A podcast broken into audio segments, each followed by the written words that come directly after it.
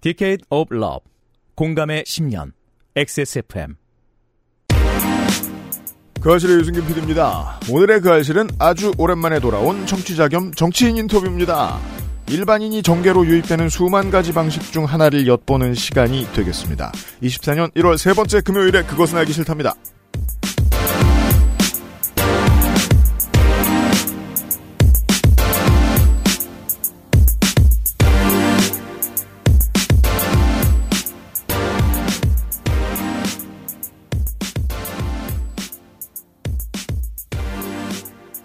저는 윤세미네이터와 함께 손님을 한 분 만났고요. 네. 아직 안 만났어요. 잠시 후엔 만나 있는 뒤입니다. 네. 방송이란 시간이 좀 이상하죠. 저도 처음 만납니다, 잠시 후에. 음, 음. 네. 일단 누구신지부터 길게 물어볼 겁니다. 어, 그렇죠. 튀르키예의 슈페르리그. 안탈리아 스포르의 라이트백 사기브 예헤츠켈은 유대인입니다. 음. 유대인인데. 트라부존 스포르와 가진 이번 주의 경기에서 동점골을 넣었습니다. 그리고 100일, 10월 7일, 그리고 다윗의 별을 써놓은 손목 보호대를 가리키는 세레머니를 했다가 바로 체포됩니다. 치- 바로 체포돼요? 안타까운 일입니다. 아니 뭐 벌금이나 출장 정지도 아니고 바로 체포돼요? 튀르키예는 에르도안 체제의 미디어 탄압이 벌써 20년이 됐죠. 그리고 지금은 방출된 걸로 알고 있습니다. 근데 그걸 무슨 명분으로 체포하지? 무슨 국가보안법 같이 쓰는 게 있어요? 저 에르도안이. 어, 그래요? 네. 그리고 더 안타까운 건 팔레스타인이 자꾸 못 살게 굴어서 이스라엘이 참다 참다 폭발해서 공격을 처음 개시했다고 하는 이스라엘 정계의 주장을 그대로 믿는 전 세계의 일부 유대인들입니다. 자신들의 땅을 빼앗아 가려는 영국에 맞서서 일어난 식민지 팔레스타인 사람들의 독립운동을 민족 간 혐오를 통해서 EJ 책으로 막아선 영국의 책동이 통해서 1930년대 후반부터 본격적으로 유대인들의 팔레스타인 시민 학살 사건들이 생겨납니다. 1937년 1월 시오니스트 조직에 의해서 다마스커스 청가물 시장에서 일어난 폭탄 테러, 예루살렘 학살 사건, 같은 해 3월 역시 시오니스트 갱단에 의해서 하이파의 시장에서 일어난 폭탄 테러인 하이파 학살 사건, 이 두 사건을 시작으로 지난 80여 년간 팔레스타인에 대한 학살 사건은 끊임없이 일어났고 제가 아는 것만 20번은 넘습니다. 이런 모습을 보면 사정을 아는 이스라엘 시민들은 프로파간다에 설득당한 애국 시민 일부를 제외하면 보통은 정치에 등을 돌리게 됩니다. 그리고 그럴수록 정치는 사람을 더 많이 죽이게 됩니다. 그게 지금의 이스라엘 팔레스타인 상황이고요. 이게 사람들이 생각을 조금 고민을 했으면 좋겠어요. 네. 이런 부분에 대해서. 음. 어떤 부분에 대해서 이스라엘이나 혹은 미국의 유대 자본들은 굉장히 비인간적인 일을 하거나 지지할 수 없는 일을 하는데 또 그렇다고 해서 전 세계에서 일어나고 있는 유대인에 대한 나- 여전히 남아있던 탄압이라든가 홀로코스트가 정당화되는 건 아니거든요. 구분을 못하게 하는 것이 나쁜 정치죠. 그렇죠. 요거를 구분하는 것이 나쁜 일도 아니고 이중성도 아니고 그렇게 어려운 일도 아닐 건데 예, 요 사이에서 꼭 어 그래? 그러면 유태인은 전부 나쁜 놈. 음. 어 그래? 그럼 유태인은 전부 좋은 사람. 어, 요런 식으로 사고하는데 익숙해져 있지 않나. 그렇습니다. 그런 식으로 하면 정치는 혐오를 내뿜게 됩니다. 만약에 한국의 정치가 연간 5,000톤 정도의 혐오를 내뿜고 있다면, 네. 그건 그 정도 양에서 멈추게 애쓰고 있는 정치인들이 있어서라고도 볼 수 있습니다. 사실 모든 혐오가 제가 아까 말한 그런 사례에서 나오는 거죠. 그걸 못하게 하는 혹은 그런데 신경 쓰지 않아도 되게 만들고자 하는 정치인들이 노력한 결과가 우리 사회 어딘가에 있을 겁니다. 그 사람들은 큰 정당에 있을 수도 있고 작은 정당에 있을 수도 있고 다선의 베테랑일 수도 있고 원웨이일 수도 있어요. 그냥 보좌관일 수도 있습니다. 제 바램은 모쪼록 정치가 답답하고 나쁜 결과를 많이 만들어낸다고 생각하는 사람들이 더 많이 정치인이 돼보는 겁니다. 음. 벨비 클럽장이 꼬우면 네가 뛰든가라는 말에 혹해서 본인이 뛰고 난 다음에 제가 너무 괴롭혀가지고 빨리 늙고 있습니다. 음, 이제는 못 뛰겠어. 예입니다. 네, 이미 뛰고 안, 있- 안 할래. 하지만 뭐 열심히 뛰고 있긴 합니다, 아직. 아, 네. 네. 근데 그렇게 다들 뛰어들어봤으면 좋겠습니다. 그게 언론이든 정치든 스포츠하고 다르게 정치는 언제든 뛰어들 수 있잖아요.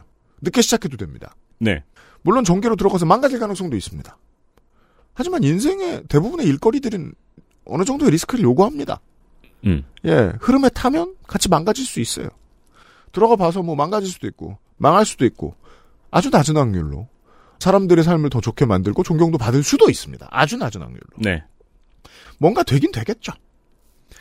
별 생각 없이 지난달부터 정계에 투신하게 된 청취자랑 대화를 좀 해보겠습니다. 음, 음, 음. 뭐가 어떻게 된 것인지 좀 들어보겠습니다. 잘 되면 뭐 잘 되는 거고 네. 안 되면 이제 또 우리 방송에서 가끔 놀려주도록 하겠습니다. 아, 그렇죠. 그것은 알기 싫다는 안심하고 쓸 수 있는 요즘 치약 대한민국이로 반값 상리대 29days 눈 건강에 도움을 줄 수 있는 큐비엔 루테인 아스타잔틴 남해에서 온 바다 보물 바보상회에서 도와주고 있습니다. XSFM입니다. 요즘 치약 뭐 쓰세요? 요즘 치약이요. 요즘 치약. 까다로운 사람들의 치약. 안심 치약, 요즘 치약. 남해안 청정바다에서 잡아올린 즉시 가마솥했죠. 신선하고 짜지 않은 멸치에 국물용 중대멸치에 볶음 술안주용 중멸치에 아이들 간식엔 새소멸치에 바보상의 멸치 3종 세트. 명절이면 명절마다 돌아오는 바보상의 멸치 세트가 나왔습니다. 명절만 되면은 어머님들의 사랑을 독차지한 바로 그 선물. 바보상의 멸치 세트. 우리 아버지도 대단하다고 하셨습니다. 아, 아버지 아까 얘기 한번 들어보셨어요? 오, 근데 그 일단 비주얼이 쩔잖아요. 그냥 보여만 줬나? 기억 안 난다. 이거 장모님한테 줄 거다. 이런 보여만 줬나? 네, 여러 개 사기가 좀 그래가지고 네. 중대멸치, 새소멸치, 아몬드, 호두로 이루어진 멸치 경과 4종 세트가 있고요. 멸치와 황태, 진미채 등 밥반찬의 대가로만 구성된 멸치, 황태, 진미채 세트. 요새 이거 비싸죠. 요거는 그대로 고양이 간식으로 써도 되겠네요. 진짜 돈 많으면 음. 네. 고급스러운 팔각지함에 귀한 죽방멸치와 꽃새우로 구성된 선물 세트. 물결처럼 이렇게 잘 늘어놨죠. 이렇게 멸치들을. 그렇죠. 멋있어요. 네, 요거는 이제 피 안 섞인 가족한테 주고 싶은 그렇습니다. 뭔가 이렇게 자랑하고 뽐내고 싶은 그니까 말이에요. 네. 오로지 죽방으로만 승부하는 초고퀄 음. 죽방멸치 세트. 입니다. 이번에 새롭게 선보이는 곱창김 선물 세트가 들어왔어요. 이건 곱창이 아니고 김이겠죠? 요게 이제 초반에 시장 가가지고 이제 가- 써, 써붙이는 거 보고 많이 헷갈렸죠. 이게 뭐예요? 저도 곱창 곱창에 위에 말린 거예요? 곱창에 곱이 이렇게 얇게 흩뿌려져 있는 걸까 아니면 곱창을 섞어서 가른 걸까 굉장히 흥분하면서 사서 봤는데 네. 어, 지금은 저는 곱창김 굉장히 좋아합니다. 아, 곱창과 무관하군요. 그렇습니다. 네. 근데 식장에 갈 때마다 너무 크게 곱창김이라 써 있어요. 아, 뭔 얘기인지 알겠다. 100% 자연재배 방식으로 만든 두툼한 곱창김입니다. 두껍단 소리군요. 일반 김이 바다에 떠다닌다면 곱창김은 바위에 붙어서 자라는 김으로 아예 원물이 달라서 두툼하고 쫄깃한 맛으로 유명합니다. 아, 먹어봐야 알겠네요, 저는. 네, 이게 실- 뭐, 저, 김하고 그 다시마의 중간쯤 되나? 실제로 먹어보면은 음, 향도 좋고 맛 씹는 맛도 좋고요. 네. 두툼하고 쫄깃쫄깃합니다. 아, 제가 먹어보고 후기를 말씀드리겠습니다. 설날 선물로 아주 추천드리는 바입니다. 저는 못 먹어서 추천은 못하겠고, 빨리빨리 먹어보겠습니다. 곱창김 아, 김 어, 좋아하시는 조물주가 먹어본 분들은- 모양인데. 네, 김 좋아하시는 분들은 곱창김 좋아하죠. 아무튼 바보상해의 물건들은 설날에 정말 정말 잘 나갑니다. 액세스몰에서 만나실 수 있습니다. 에디터 저는 지금 아무 생각이 없습니다. 우리 방송의 특징이죠. 네. 어, 지금 유승균 PD님이 저렇게 말씀하시면 안 돼요. 왜냐면은, 어, 새로운 게스트분이 오실 네. 때 늘 저는 청취자 여러분들과 똑같은 상태입니다. 왜 오셨는지 모르고. 그러니까- 누구신지 모르고. 누구세요예요, 저는 늘. 그거 처음 물어볼 거예요. 네. 물어볼 거예요. 예. 개요는 딱 한 열글자 내로 줄일 수 있습니다. 정치인을 하겠다고 웬 청취자가 찾아왔습니다. 음, 네. 끝입니다. 보통은 좋게 좋게 말해서 돌려보내시지 않나요? 그래야죠. 그럴 수도 있어요. 네. 어, 오늘 인터뷰가 생각보다 되게 빨리 끝날 수도 있어요. 아, 안 되시겠네요. 복향하세요. 네. 해버리면 그만입니다. 그렇죠. 꽤 있거든요. 특히 정치 이렇게 활동을 하시는 분들이나 활동가인데 뭐 정치로 이제 영향을 넓히겠다고 하시는 분들이나 음. 연락이 꽤 오거든요. 그런데 갑자기 이제 어떤 무슨 정치인을 하겠다고 웬 청취자가 찾아와서 저한테 이제 직접 얘기를 하고 그게 방송까지 이루어진 경우가 과거에 딱 한 번 있었습니다. 근데 그 추억이 최근에 머릿속에서 아주 심하게 훼손됐죠, 제가. 좋은 경험이 아니게 됐어요. 네. 그래서 어, 생각도 없고 기대도 없어요. 본인 소개를 하시기 전에 본인이 오래된 청취자라고 주장하시는데 어떻게 인증하실 수 있어요? 아주 옛날에 XSFM에서 음. 판매했던 후드티 그거 가지고 있습니다. 네. 어, 옛날이라면 그 어떤 디자인일까요? 16년 그 까만색에 여기 숫자 8 적혀. 그쵸. 아주 1호. 조그만하게 네, 오바로크 돼 네네. 첫 있는 번째 나왔을 거예요. 1호. 아마. 네. 딱 500벌인가밖에 안 만들었던 그렇죠. 걸 거야 아마 그거 저도 없을걸요? 한 30분 컷 된 거였어요. 네네. 그걸 사셨다고요? 그거 아내가 오늘 녹음할 때 입고 가라고 챙겨줬는데 어. 네. 놓고 왔어요. 그렇습니다. 아, 입고 오셨습니다. 그래서 알 방법은 없습니다. 그거 진짜 인증이죠. 저 저희 공개 방송할 때도 그거 입으신 분 한 분밖에 못 본 것 같아요. 예, 그분 뭐 엄청 반가워하죠, 제가. 네, 네. 그, 거 입은 분 계시면. 음, 어, 좋아요. 하지만, 어, 실물이 없으므로 확인은 안 되고요. 어서 주소 듣고 저런 말씀을 하시는지. 아니 근데 그 네. 디자인을 아시는 분도 많이 없어요. 그것도 그래요. 네. 맞아요. 본인 소개를 본인이 좀 길게 해주실 수 있어요? 음, 네. 네. 저는 김우성이라고 하고요. 지금 자연과 공생 연구소에서 일을 하고 있습니다. 자연과 공생연구소요? 네. 네. 자연과 공생 연구소는 아마 아는 분은 거의 없으실 거고요. 네, 아주 작은 사회적 저도- 협동조합 같은 겁니다. 처음 들어요. 네. 네. 저도 몰랐습니다. 올해 1월에 거기에서 활동을 하게 됐고요. 네. 사실 저는 이제 숲 활동가라고 저를 소개하긴 하는데 활동가라는 삶을 산지는 그렇게 긴 사람은 아니에요. 그냥 그럼 그 전에 뭘 하셨어요? 어, 생명의 숲에서 한 2년 가까이 1년 반 조금 넘게 활동을 어. 했었고요. 생명의 숲은 뭐예요? 숲 이름입니까? 요정 요정이신 요정이신가요? 아 그렇구나. 이거. 더 던전 던전인가요? 아 이게 팅커벨 아저씨. 어 이게 이쪽 업계에서는 굉장히 오래된 NGO거든요. 아, 그래요? 네네. 우리가 IMF 이런 거 있었잖아요. 네. IMF 때 이제 사람들이 일자리를 엄청 많이 잃었을 때 음, 미국의 뉴딜 사업처럼 이거 일자리를 공공 영역에서 엄청 많이 만들어줘야 되는데 어디에 많이 만들 수 있을까 이런 걸 고민을 했었어요. 음, 그때 이제 정부랑 아니, 유한 킴벌리 같은 기업이랑 시민사회 영역에서 힘을 합쳐서 같이 음. 만든 게 생명의 숲 국민운동이었고요. 아. 거기에서 뭘 했냐면 이제 숲 가꾸기를 했어요. 숲에 나무를 우리가 심어놓은 지는 되게 오래됐는데 가꾸는 일을 못 하고 음, 있었거든요. 음. 근데 그게 다 일일이 사람이 들어가서 나무를 베고 뭐 이런 작업을 해야 돼서 일이 엄청 많이 일손이 많이 필요한 일이에요. 아 나무 사이 간격도 해- 조성해주고 예. 네네네네. 음, 그래서 그걸 할 때 이제 일자리를 많이 창출하면서 그게 NGO의 형태로 지금까지 남아서 숲에 대한 교육도 하고 뭐 수- 서식지를 보존하기 위한 활동도 하고 그런 것들을 하고 있는데 그게 생명의 숲이고요. 음. 요거는 전국 단위로 있는 꽤 규모가 있는 NGO예요. 어. 네. 국민의 정부 때 생긴 거예요? 어, 예, DJ 때 음. 네. 거기에서도 활동을 네. 했었고요. 그 이전에는 이제 울산광역시 환경교육센터라는 곳에서 일을 좀 했었습니다. 거기서는 한 5년 정도 있었고, 환경교육센터는 환경교육진흥법이라고 있어요. 네. 법의 취지는 이제 사람들한테 환경에 대한 교육을 많이 하시라, 뭐 이런 거고, 그래서 저는 이제 지역에서, 이제 중앙에도 국가환경교육센터가 있고, 지역마다 광역지자체에 광역환경교육센터가 있거든요. 네. 그래서 광역 지자체에서 센터를 만들고 사람들한테 교육하고 음. 흩어져 있는 사람들을 연결하고 뭐 그런 일들을 한 5년 정도 했었습니다. 네. 연구원 모집 면접 같은 거 볼 때 말투 같다는 평가를 혹시 들어보신 적이 있습니까? 아 어쨌든 이제 먹물 출신이라 가지고요. 제가 네. 박사 수료까지는 했거든요. 네. 어, 그래서- 오늘 짧은 시간에 하드 트레이닝을 해드리겠습니다. 그- 아 감사합니다. 아니 근데 의외로 후보로서는 별 볼 일 없는 어조다 이건.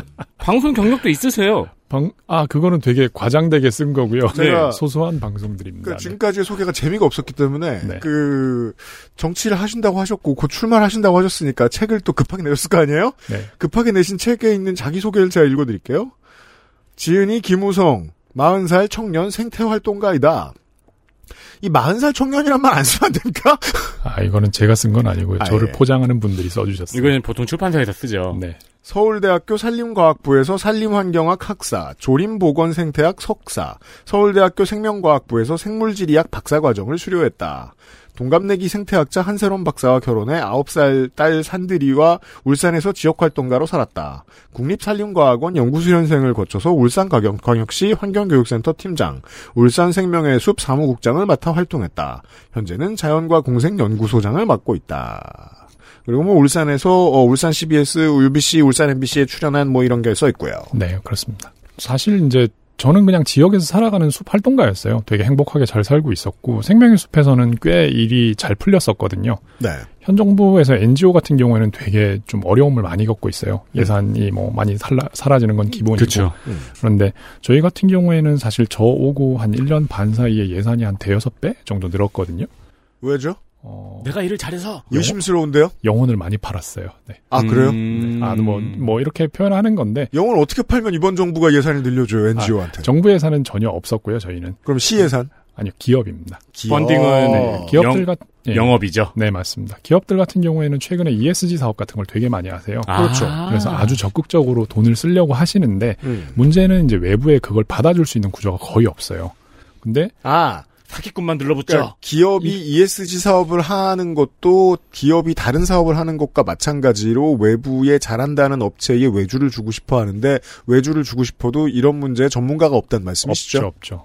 그래서 이런 것들을 또 이게 네. 아이디어만 있다고 되는 게 아니라 생명의 숲으로 연락이 오면은 보통은 어떤 아이템으로 오냐면 저희 나무를 심고 싶습니다. 이렇게 연락이 와요. 아. 그럼 네가 심으세요 하고 돌려보내면 되는 거 아니에요? 땅이 없잖아요. 땅. 예, 그러니까 이게 그렇죠. 땅이 이게 없는 협- 거예요? 협의가 되게 중요한 게 아니. 뭐냐면 누구 땅에 심어요? 아 남의 땅에 심으면 안 되는 거지. 그러니까 남의 땅에 심, 예를 들어 산불이 났어요. 산불이 음. 나서, 어? 그러면 이제 성금 같은 것도 모이고 기업들이 우리 산불 피해지 복원 좀 해볼까? 뭐 이런, 이런 아이디어를 내잖아요. 네. 그러면 산불이 난 땅에 나무를 심을 수 있는 음. 상황을 협상을 해야 되잖아요. 음. 근데 그, 그게 예를 들어서 국유지든 사유지든 그 복구에 대한 관련 어, 권한은 지자체에서 가져요. 네. 근데 지자체랑 기업만도 일이 잘 안 되는 게 어떻게 보면은 이제 그 아이디어의 디테일을 부여해 줄 수도 있어야 되지만 뭐 기부금 처리를 한다거나 이런 절차도 있어야 돼요. 음. 네, 기본적으로 이제 NGO랑 지자체랑 기업 3자가 필요해요. 근데 이 3자를 한 테이블에 앉히는 거는 어떻게 보면 그렇게 간단하지 않거든요.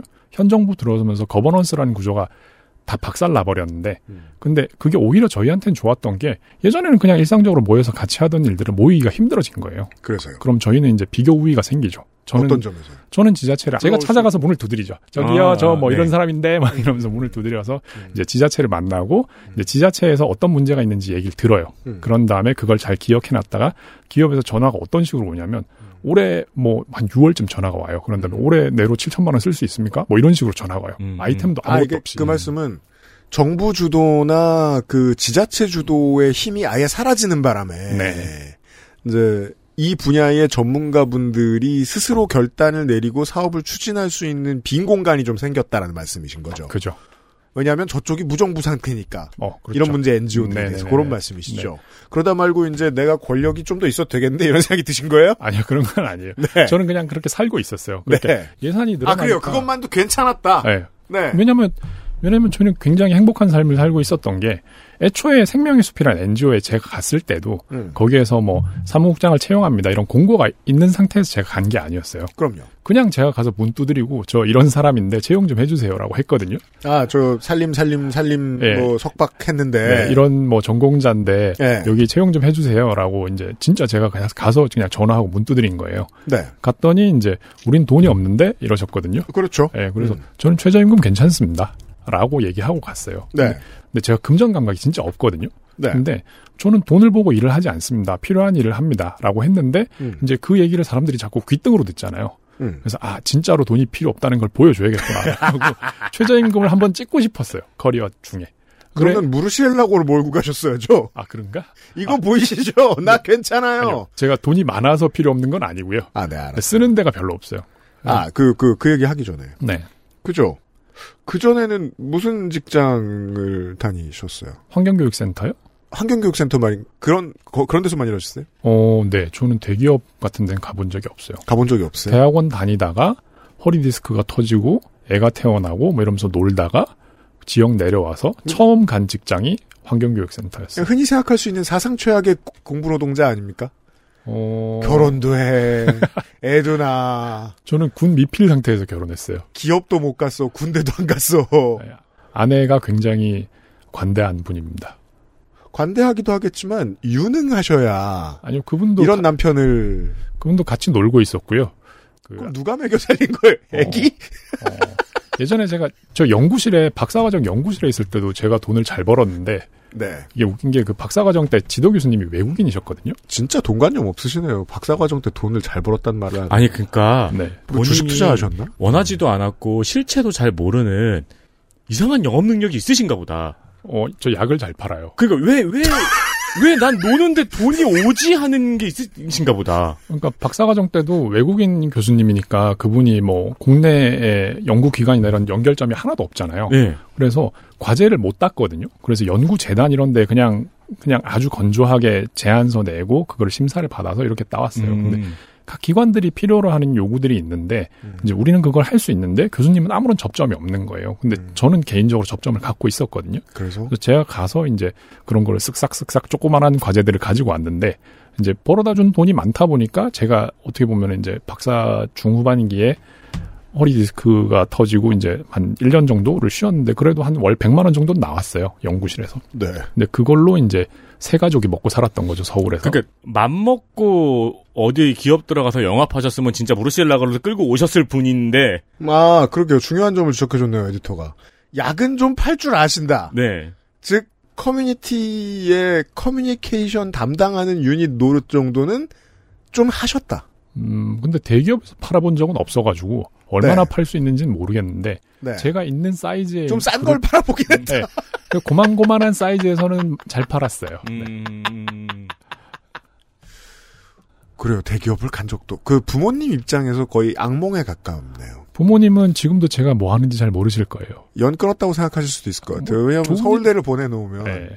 이 익스펙테이션이 좀 높단 말이에요. 아, 근데 저희는 또 그런 게 별로 없는 게 네, 저희 작은 아버님이 서울대 출신이시거든요. 네, 근데 그분이 이제 당시 학생 운동을 되게 열심히 하셨어요. 그래서요. 그리고 이제 낙향을 당하잖아요, 보통은. 그렇죠. 그렇게 해서 이제 지역에서 노동 운동을 하시다가 환경 운동을 하시다가 그 뭐 시절이면 녹화를 당하시기도 하고 예, 그렇단 뭐 말이에요. 그거죠. 음. 뭐 그런 역사책에서 글로 배운 그런 삶을 사셨는데, 그러니까 제가 서울대 합격했을 때 할머니가 처음 하신 말씀이 뭐였냐면, 쟤 또 끌려가겠구만. 니는 데모하지 마라. 그렇죠. 이거였어요. 그러니까 저한테 요구하는 기대치는 거의 그 정도고, 음. 어, 이학과라는 건 사실 그렇게 돈을 많이 벌 수 있는 과는 아니에요. 그러니까 다 고만고만한 삶을 살거든요. 물론 뭐 거기 졸업하고 은행 가거나 대기업 가거나 이런 친구들도 많지만 음. 어떻게 보면 저는 이제 아까 얘기했던 그 삼촌이 환경운동 하시다가 음. 저한테 야 이런 과도 있는데 한번 생각해보지 않을래 이런 제안을 하셨고 음. 사실 저는 고등학교 때 건축학과 지망생이었거든요. 네, 그래서 이제 수능을 치고 원서를 쓸 때 홍익대랑 한양대 건축학과를 쓰고 싶었어요. 음. 근데 야 그건 나무를 심는 거랑 베는 것의 차이인데 어떻게 거기랑 이 산림과학부를 같이 쓸 수 있니? 그러니까 저는 뭐 쓰라니까 하나는 산림과학부 쓰고 그럼 하나는- 건축학과만 써, 써, 써야죠. 근데 또- 나무 벨 건데요. 아, 이게 그때 그때는 고등학생이고 아무 생각이 없을 때니까 네, 근데 또 산림과학부가 서울대가 있더라고요. 네. 그래갖고, 어 이거 되는 건가? 뭐 이러고 썼어요. 음. 그리고 이제 거기 되면서 이제 자연스럽게 전공이 이제 그쪽으로 됐는데 아 수학을 한 두 문제만 더 틀렸어도 근데 생각해 보면 그러니까 저의 성향이 건축학과 같으면 적응을 잘 못했을 것 같아요. 그랬을까요? 뭐 모르죠. 거기도 파는 건가? 거기 뭐 열심히 팔아야죠. 아, 네. 네. 하여튼 뭐 이쪽 취향이 그러니까 이런 여기 오면서 어떻게 보면 이제 자연을 접하게 됐는데 대자연이라는 건 굉장히 아름다운 곳이고 그 가까운 곳에서 삶도 되게 우아해요. 그러니까 이쪽에서의 삶이 되게 좋았던 거죠. 뭐 음. 많이 벌진 못했지만. XSFM입니다.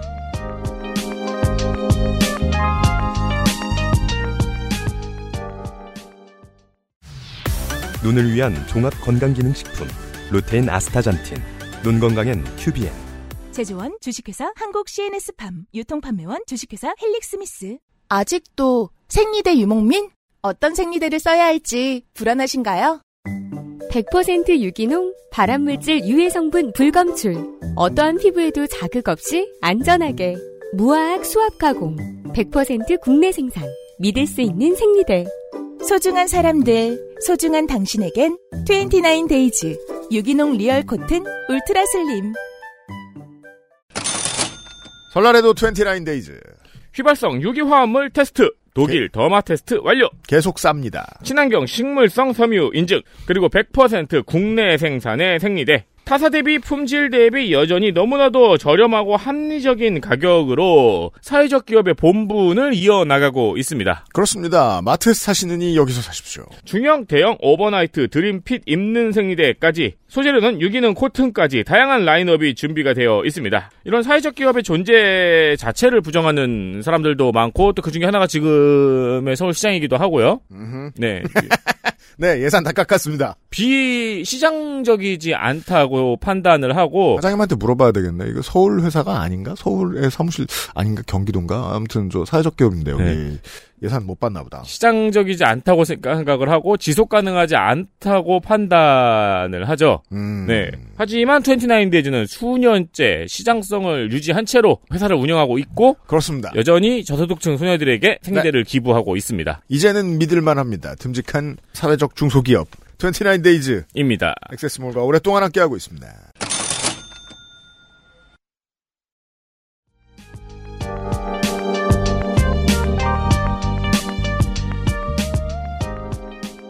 지금도 우리가 이제 경관으로 생각하는 시골에 네. 사시는 거죠. 어, 시골이라고 하기에는 저 울산은 광역시긴 한데. 아까 울산은 광역시인데 네. 시골 많잖아요.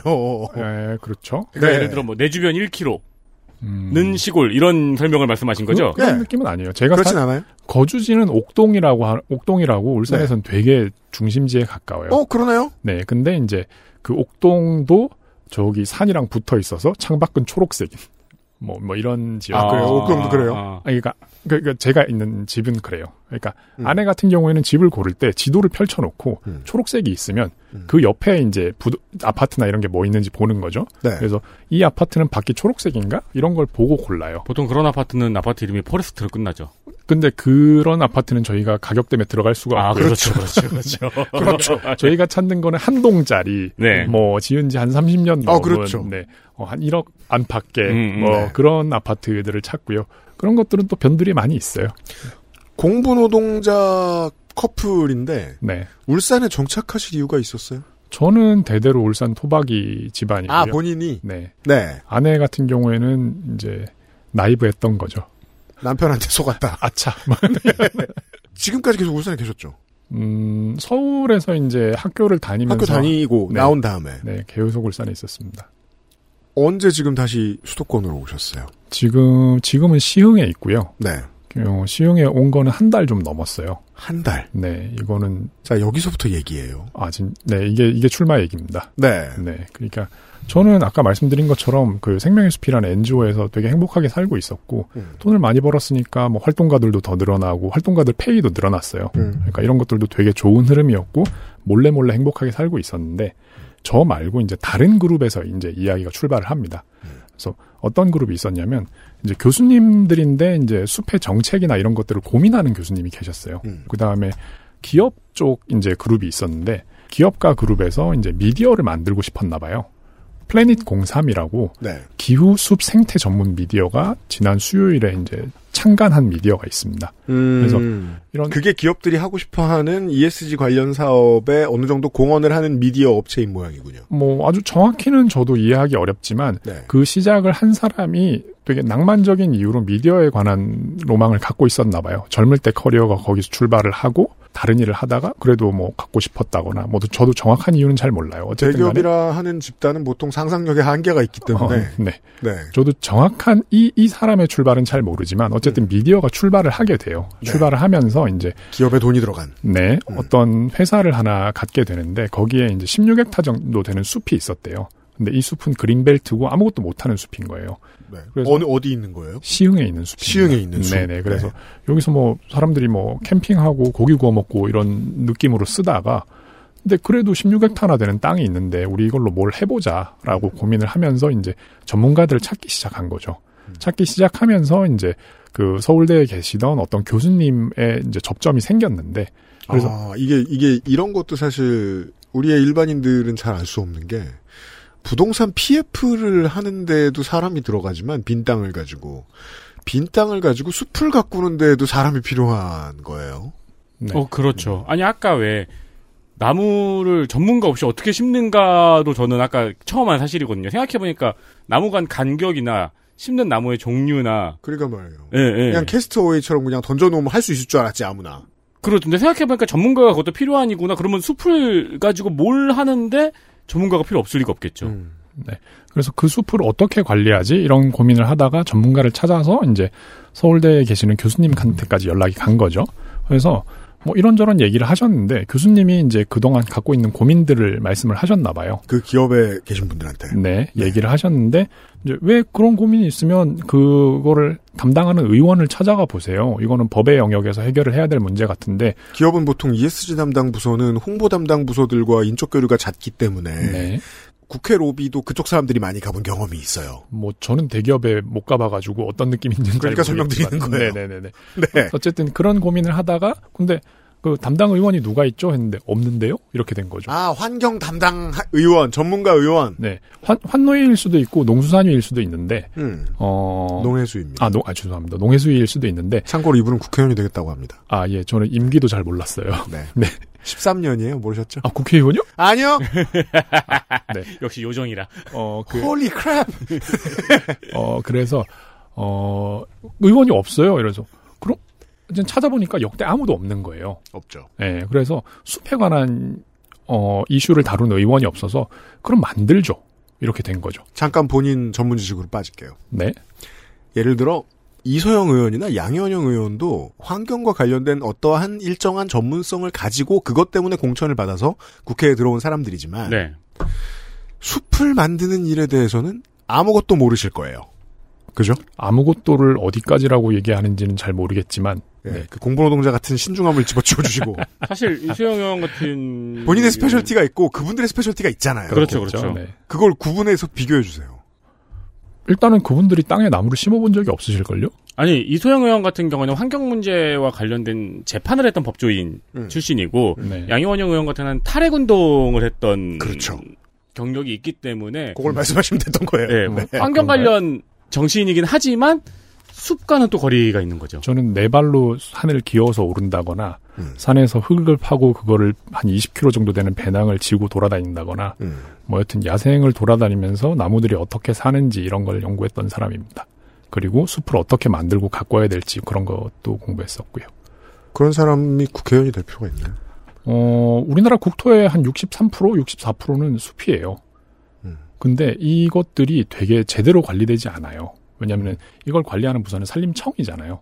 우리가 국감 시간에 농축산 창고인하고 같이 산피아에 대한 소개를 드린 적이 있죠. 아무도 관심 안 가질 때 산을 가지고 돈을 버는 관료들에 대해서. 근데 문제는 그분들이 많이 못 벌어요. 아 부패해도 많이 못 번다. 그러니까 저는 진짜로 그러니까 이게 진짜로 돈을 많이 벌었으면 많이 알았을 거예요. 아 냄새가 나잖아요. 소문이 나지. 아. 아. 어. 야 거기는 많이 번다던데 이걸 다 알고 있었을 거라니까요. 그럼 누군가가 들이대기도 했을 것이고. 네. 그치 경쟁률이 생기고. 그렇죠. 아, 얼마 거기는 못 가져간다. 비어 있는 땅이라니까요. 아니 근데 부패의 대가가 저렴하다니. 말씀하신 거 약간 좀 설득이 되네요. 아니, 숲을 전문으로 한 의원이 한 명도 없다는 것도. 근데 국토의 60%는 숲이고. 네. 오케이 여기서 설득이 좀 됐어요. 다시 아까 그 얘기로 돌아가 주십시오. 그래서 예를 들어서 의원님께서 말씀하신거나 최근에 KBS에서도 이제 뭐였지 초록 녹색 카르텔 뭐 이런 방송도 있었어요. 근데 문제는 그것들을 이제 산림청은 어떻게 보면은 일방적으로 두들겨 맞고 있는데 분명히 산림청도 숲을 조질라고 일을 그렇게 하진 않았거든요. 잘하려고 했을 거예요. 거기도 전문가들이 있고. 근데 일을 잘하는 게 되게 어려운 곳이에요. 숲은. 왜죠? 이게 디테일들이 너무 여러 단계에서 망가져요. 설명해 주실 수 있을까요? 음. 최대한 한번 간단하게. 아주 아주 직관적인 에피소드를 설명을 드리면 그러니까 산에 참나무를 심으려고 했어요. 그래서 상수리 나무 이런 걸 심으려고 했는데 상수리 나무는 이제 그러니까 뿌리가 노출된 상태로 들고 가는 게 아니라 화분에서 뽑 뽑아서 흙이 음. 붙어 있는 상태로 들고 가서 산에 심어요. 음. 흙을 쫙쫙쫙 묶어가지고 배송하죠. 그죠? 근데 네. 이거는 흙이 붙어 있는 상태로 산에 들고 가는 건 무겁잖아요. 그렇죠. 근데 산에 나무를 심는 사람들은 동네 할머니 할아버지들이에요. 그래서 할머니 할아버지들이 들고 가기 무거우니까 흙을 탈탈 턴 다음에 들고 가요. 그럼 참나무는 죽어요? 죽죠.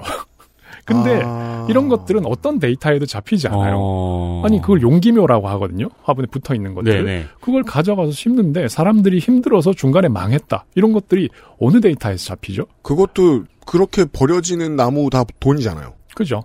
그리고 그게 나무마다 다른 거였군요. 어. 모든 나무마다 달라요. 그러니까 그리고 뿌리가 저- 노출된 상태로 심는 친구들도 많아요. 그 돈을 낸 정치 세력이 의도한 어. 만큼 숲이 조직되지 못했고 그것 때문에 그것도 그렇고요. 그렇다고 해서 그러면은 할아버지 할머니들을 바로 시지푸스 트레이닝 센터에 보내가지고 미는 힘을 막 키워주는 게 아니고 전문 인력을 넣어야 된다는 의견을 누군가가 내줘야 되는 거예요. 음. 그죠. 그러니까 이거는 아주 단편적인 에피소드일 뿐이고 음. 예를 들어서 우리가 뭐 여기 숲이 있을 때 늘 배경은 이렇게 초록 숲이 있잖아요.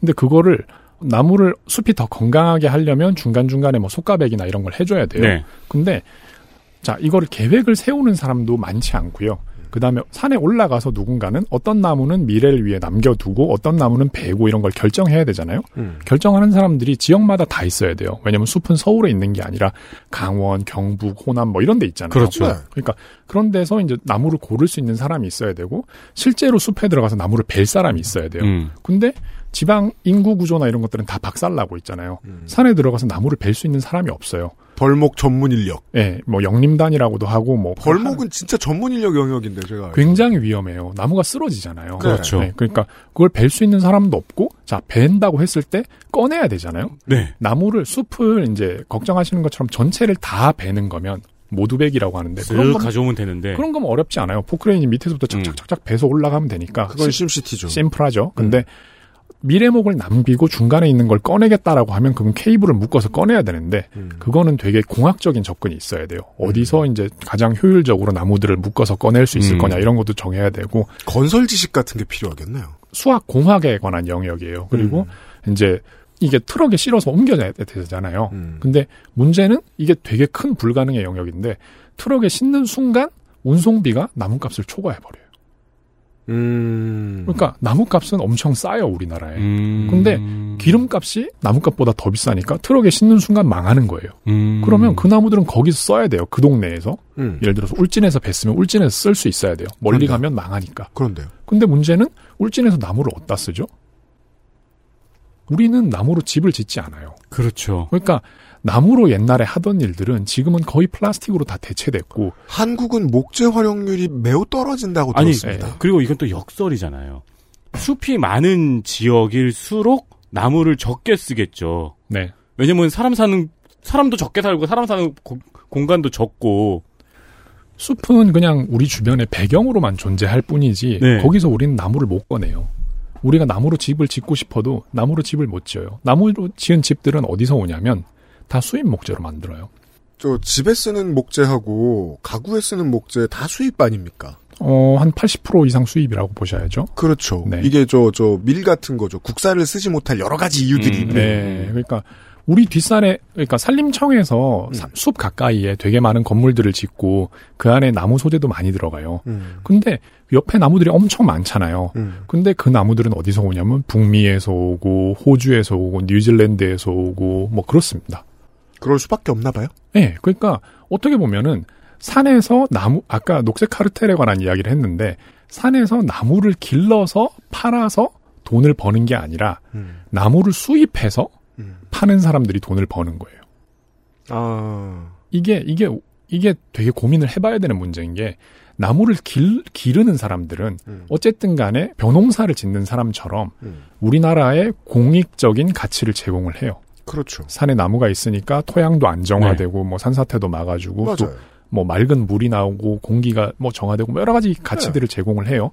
근데 수입하는 사람들은 아무런 가치도 제공하지 않아요. 그냥 수입상이에요. 예, 근데 문제는 뭐냐면 관세로 보호받지도 못하고 우리는 숲을 길러서 이제 베는 사람들이 있으면 못 베게 하죠. 이게 이게 웃긴 게 우리나라에 아까 숲이 어한 아, 환경운동가는 그냥 나무를 베지 말라고만 하는 사람들이 아니군요. 아, 이, 아, 이게 웃긴 게 여러분들이 보시기에는 저도 이제 그 한 카테고리 안에 들어가잖아요. 환경운동 하는 애들. 음. 이런 한 카테고리 안에 들어가지만 저는 그 그룹, 안- 그룹 안에서 보면 약간 이명박 같은 느낌이에요. 나무를 베자고? 뭐, 뭐 이런 느낌이에요. 음. 음. 아. 환경운동계의 아, 이명박. 음. 약간 그 안에도 이제 스펙트럼이 있는 거죠. 나무를 베서 팔아 넘기자. 아, 팔아넘기자, 뭐, 뭐. 아, 그렇게- 그러니까 그렇게 표현해야 좋게 되나? 얘기, 네. 내가 좋게 얘기할 줄은 뭐- 좋게 얘기하려고 들 줄은 몰랐네. 제가- 네. 좋게 얘기하자면 시장과 환경이 현실적으로 공생하는 방법에 대해 고민하는 사람들이 있다. 조금 더 이해하기 쉽게 얘기하자면, 그러니까 산촌에 있는 사람들이 숲을 가지고 돈을 벌 수 있어야 돼요. 아, 이건 중요하네요. 농촌에 있는 사람들은 농사를 지어서 돈을 벌잖아요. 네. 어촌에 있는 사람들도 고기를 잡아서 돈을 벌어요. 근데 산촌은 기본적으로 되게 가난해요. 왜냐하면 농사가 잘 안 돼요. 옆에 그렇죠. 산이 있으면 해- 맞아요. 일조 시간이 짧단 말이에요. 그렇죠. 그리고 땅도 좁아요. 음. 근데 산에서 아무런 부가가치를 생산하지 못하면 거기는 그냥 사람들이 분포할 수 없는 지역이 되는 거예요. 점점 점점 붕괴돼요. 이래서 이명박 같다고 말씀을 하신 거군요. 그러면 숲이 울창해진다고 해서 네. 거기에 사람들까지 행복할 수는 없게 되는 거예요. 네, 숲이 울창해도 그건 그냥 배경이 울창한 거지. 거기에서 아무런 부가가치가 안 나오잖아요. 그렇다면 산이 환경을 지키면서도 산업으로서 뭔가를 만들어내는 게 더 중요할 수 있다. 고민은 해봐야 된다는 거죠. 그러면 존재 가치가 생겨서 산을 더 못 건들게 될 수도 있고. 예, 이게, 이게 웃긴 게, 예를 들어서 아까 삼- 우리나라의 3분의 2 정도가 숲이라고 말씀드렸는데, 그 중에 3분의 2는 사유림이에요. 사유지다. 예, 사유림. 음. 개인이 소유한 숲. 네, 네. 네. 근데 이게 어떤 느낌이냐면, 어떻게 보면은 이제, 그 녹색 카르텔에 관한 이야기가 될 수도 있는데 나무를 베면 안 된다라고 하는 분들이 있잖아요. 음. 저도 뭐 거기에 대해서 저 나무를 뱁시다 뭐 이렇게 말씀드리는 게 아니에요. 보존된 지역들 있잖아요. 국립공원들이나 뭐, 뭐 이런 지역들. 네, 네. 그런 지역들은 당연히 보존되는 겁니다. 음. 저도 아름다운 생태계를 좋아하고 대자연을 사랑하는 사람이 음. 대자연을 사랑한다라고 하기는 좀 별로 안 사랑하는 느낌이긴 한데 어쨌든 그런 숲이 있는 거고 보존을 위한 숲이 있는 거고 나무를 길러서 베는 목적으로 만들어 놓은 숲이 있어요. 음. 가시다 보면 뭐 낙엽송 같은 애들이 자라고 있거나 뭐 이런 숲들이 있거든요. 아, 그러니까 논밭인 거죠. 이를테면 그게. 생산 역할을 하는. 네. 애초에 나무를 길러서 베려고 40년 전에 심어놓은 땅들이 있어요. 근데 사람들이 그걸 못 베게 해요. 예를 들어서 내, 내 숲이에요. 저는 산을 가지고 있지 않습니다만 음. 만약에 내 숲에 내가 40년 전에 우리 아버지가 나무를 심어놨는데 음. 베려고 했더니 마을 사람들이 혹은 관광객들이 아 이거 경치가 좋은데 두시죠 라고 하면 아 이게 베려고 심은 건데 두는 게 맞나? 뭐 이런 고민을 하게 되죠. 네. 음. 근데 이거는 그러니까 이제 산주의 편을 들어야 된다는 게 아니라 우리가 이 부분에 대해서 고민을 해봐야 돼요. 음. 산주는 산주가 생각하는 숲이 있을 거고 관광객은 관광객이 생각하는 숲이 그렇죠. 있을 거고 뭐 산림청은 산림청이 생각하는 방식이 있을 거예요.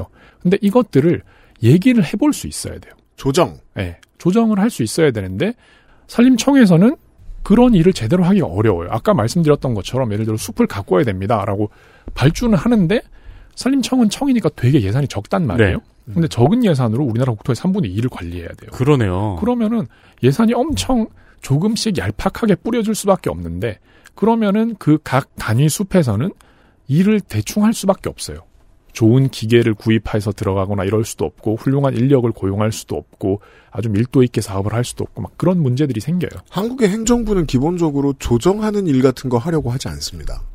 그렇게 진행하면 이제 욕 들어 먹고 뭐 그렇게 되는 거죠.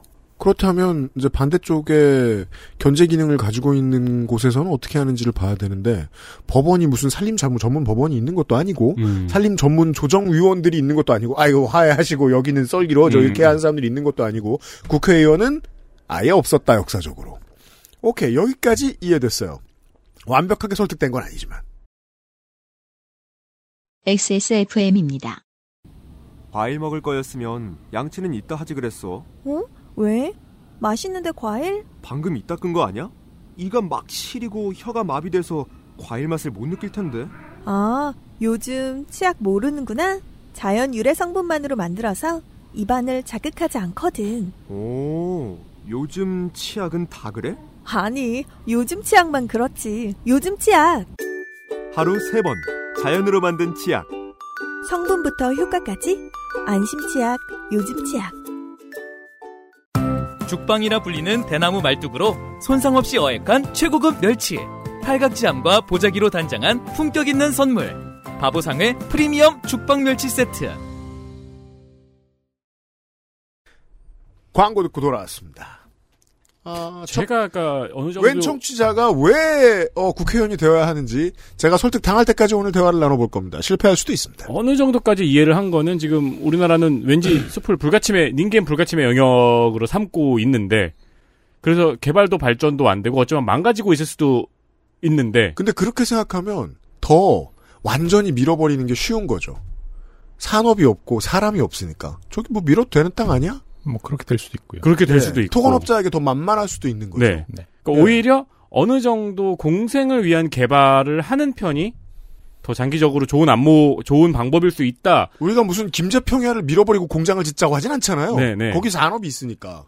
음. 근데 이런 주장을 전 처음 들어봤어요 지금. 저도 숲은 둬야 되는 걸로 그냥 생각을 하고 있었거든요. 그냥 두면 되는 거 아니야? 네, 그렇죠. 근데 이게 숲의 입장에서는 왠지 그 애는 그냥 두면 크는 거 아니야 같은 막 60년대 아버지 같은 말처럼 들릴 음, 수도 있는 것 같은 거예요. 그 얘기를 조금 더 드리면, 네. 그러니까 우리가 숲을 언제 심었냐면 거의 박정희 대통령 때 많이 심었거든요. 네. 근데 이게 치산치수라는 단어는 되게 오래됐잖아요. 네. 관료들은 위정자들은 이 숲을 관리하는 것에 대한 되게 강박적인 그런 의무감 같은 걸 갖고 있어요. 음. 왜냐하면 숲이 있어야 뭐 산사태도 안 나고 음. 거기서 맑은 물이 나오면서 농업 생산량이 증가하거든요. 음. 네. 이게 뭐 잘 안 되는 게 이제 옆 동네에 있잖아요. 음.